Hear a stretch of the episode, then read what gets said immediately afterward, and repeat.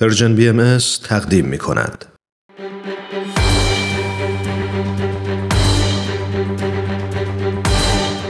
یک قهرمان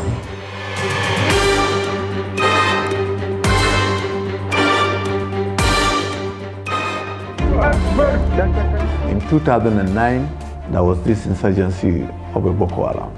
در سال 2009 شورش بوکو حرام شروع شد. مفهوم بوکو حرام یعنی آموزش غربی ممنوعه. معلمان کشته شدند، مجروح شدند، دولت‌های محلی سوزانده شد، تمام مدارس بسته شدند و بچه ها در خیابون رها شدند. خیلی از اونا شاهد کشته شدن پدراشون بودند. اونا گیج و درمونده بودند. باید به اونا جرأت و جسارت داده می‌شد. باید بهشون امید داده می‌شد.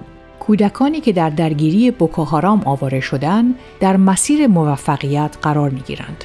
بیش از یک دهه است که زانا مصطفی زندگی خود را وقف ایجاد واهی از امید و صلح برای هزاران کودکی کرده که در مرکز شورش بوکوهارام هستند. مصطفی که یک وکیل و مدافع حقوق بشر اهل نیجریه است میگه ما در جامعه ای هستیم که هر بخش اون رو به ویرونیه بوکاهارام یک گروه شبه نظامی در شمال نیجریه است که دهها هزار نفر را کشته و بیش از سه میلیون نفر را آواره کرده. معلمان به قتل رسیدن، دانش آموزان ربوده شدند و مدارس مجبور شدند تعطیل کنند.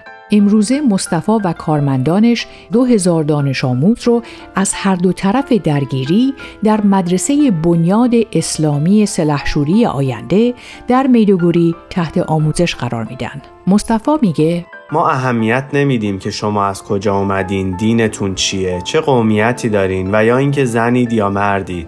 دو سوم جمعیت این مدرسه رو دخترها تشکیل میدن.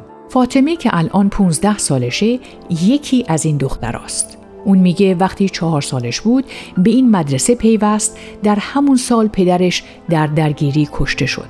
او به CNN گفت من احساس می‌کنم می‌تونم در مقابل هر کسی بیستم حتی می‌تونم با رئیس جمهور نیجریه حرف بزنم و بهش بگم من این مشکل رو دارم و اون باید اونو حل کنه مصطفی معتقد تنها راه رسیدن به صلح واقعی و پایدار در این منطقه ویران شده آموزش و تحصیله. اون میگه کودکانی هستند که با آشفتگی هایی که بوکو حرام به وجود آورده زندگیشون نابود شده. کودکان حتی در حال جنگ هم نیستند بنا به گفته صندوق کودکان سازمان ملل متحد حدود یک ممیز چهار میلیون کودک در این درگیری آواره شده و تحصیلاتشون به کلی قطع یا تعطیل شده. دانش آموزان مصطفی شامل تعدادی از این کودکان آواره و بیش از 860 نفر از کودکان یتیم شورشیان و مبارزان نظامی هستند. یک قهرمان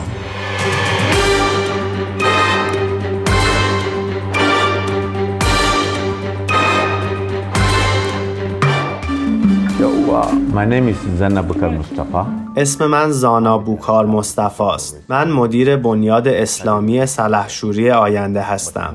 ما کارمون با 36 کودک یتیم شروع کردیم ولی الان حدود 860 دانش آموز داریم. ما به این دانش آموزان یک جور حمایت روانی اجتماعی میدیم. اینجا کارهای مشاوره زیادی انجام میشه. بازی های زیادی داریم. ما همچنین به اونا یونیفرم مدرسه و کتاب میدیم. پروفسورهایی رو داریم که به اینجا میان و مباحث مختلف درسی رو تدریس می‌کنن. سازمان ما در زمین کنار رودخونه واقع شده. ما مزرعه پرورش ماهی، گلخونه و یک سیستم آبیاری داریم. 6 هکتار مزرعه داریم که یک منبع امرار معاشه. مصطفی میگه اینجا کودکانی هستن که حتی نمی‌دونن اسم فامیلشون چیه یا اینکه از کجا اومدن و یا قبیله و دینشون چیه خیلی از این بچه ها از شرایط خیلی سختی به اینجا اومدن. خیلی ها شاهد کشته شدن والدینشون بودن.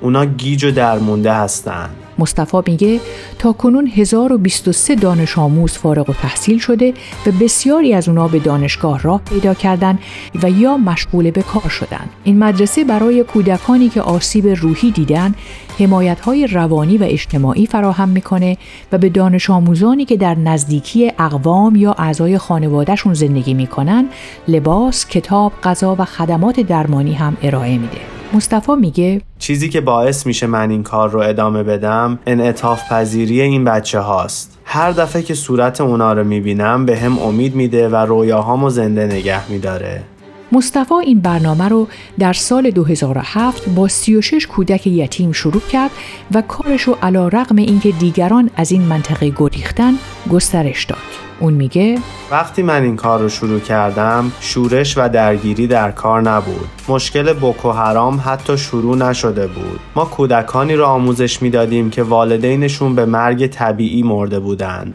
سال 2009 شورش های بوکو حرام شروع شد و زنان و کودکان بی سرپرست در خیابون ها رها شدند. همینطور که مصطفی کارش رو گسترش می‌داد تا نیازهای این کودکان رو برآورده کنه بیش از پیش با زنانی روبرو می‌شد که بعد از مرگ همسراشون در درگیری ها برای ادامه زندگی تلاش و مبارزه می‌کردند.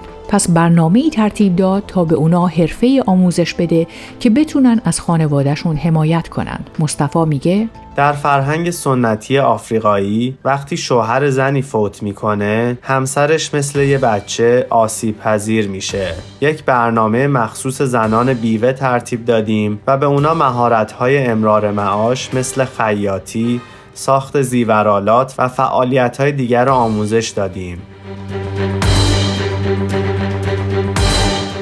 یک قهرمان.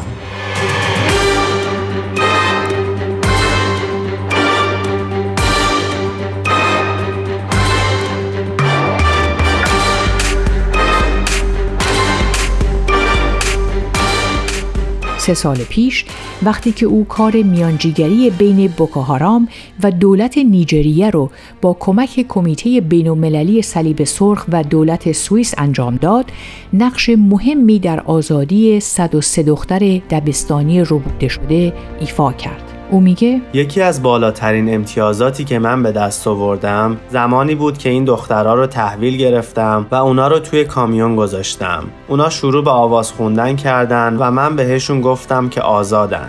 مصطفی به عنوان یک رهبر صلح آرزوی یک نیجریه بدور از خشونت رو در سر داره جایی که آموزش و پذیرش برای همه تشویق میشه. مصطفی میگه وقتی چهره های این بچه ها رو می‌بینیم و اینکه چطور رویا بافی می‌کنن این به من امید میده که در انتهای این تونل تاریک نور امیدی هست. Despite the unpleasant experiences این بچه ها علا رقم تجربیات ناخوشایندی که داشتن وقتی منو می‌بینن با لبخند به هم خوش آمد میگن. اونا خودشونو مثل دوست و خواهر و برادر می‌بینن. منو پدر صدا می‌کنن. من مفتخرم که پدر هزاران بچم من یک به وجود آورنده صلحم. هدف نهاییم رسیدن به صلحه ما در جامعه ای هستیم که هر بخش اون رو به نابودیه. ولی چیزی که منو پیش می‌بره تغییر پذیری این بچه هاست. هر دفعه که چهره هاشونو می‌بینم به من امید میده و رویای منو زنده نگه میداره. برگرفته از سایت CNN Hero. اگه دوست دارید با قصه قهرمان این هفته ما بیشتر آشنا بشید یه سری به شبکه های اجتماعی و کانال تلگرام Persian BMS بزنید. یادتون نره که قسمت های دیگه این مجموعه رو هم می‌تونید در وبسایت Persian BMS بشنوید.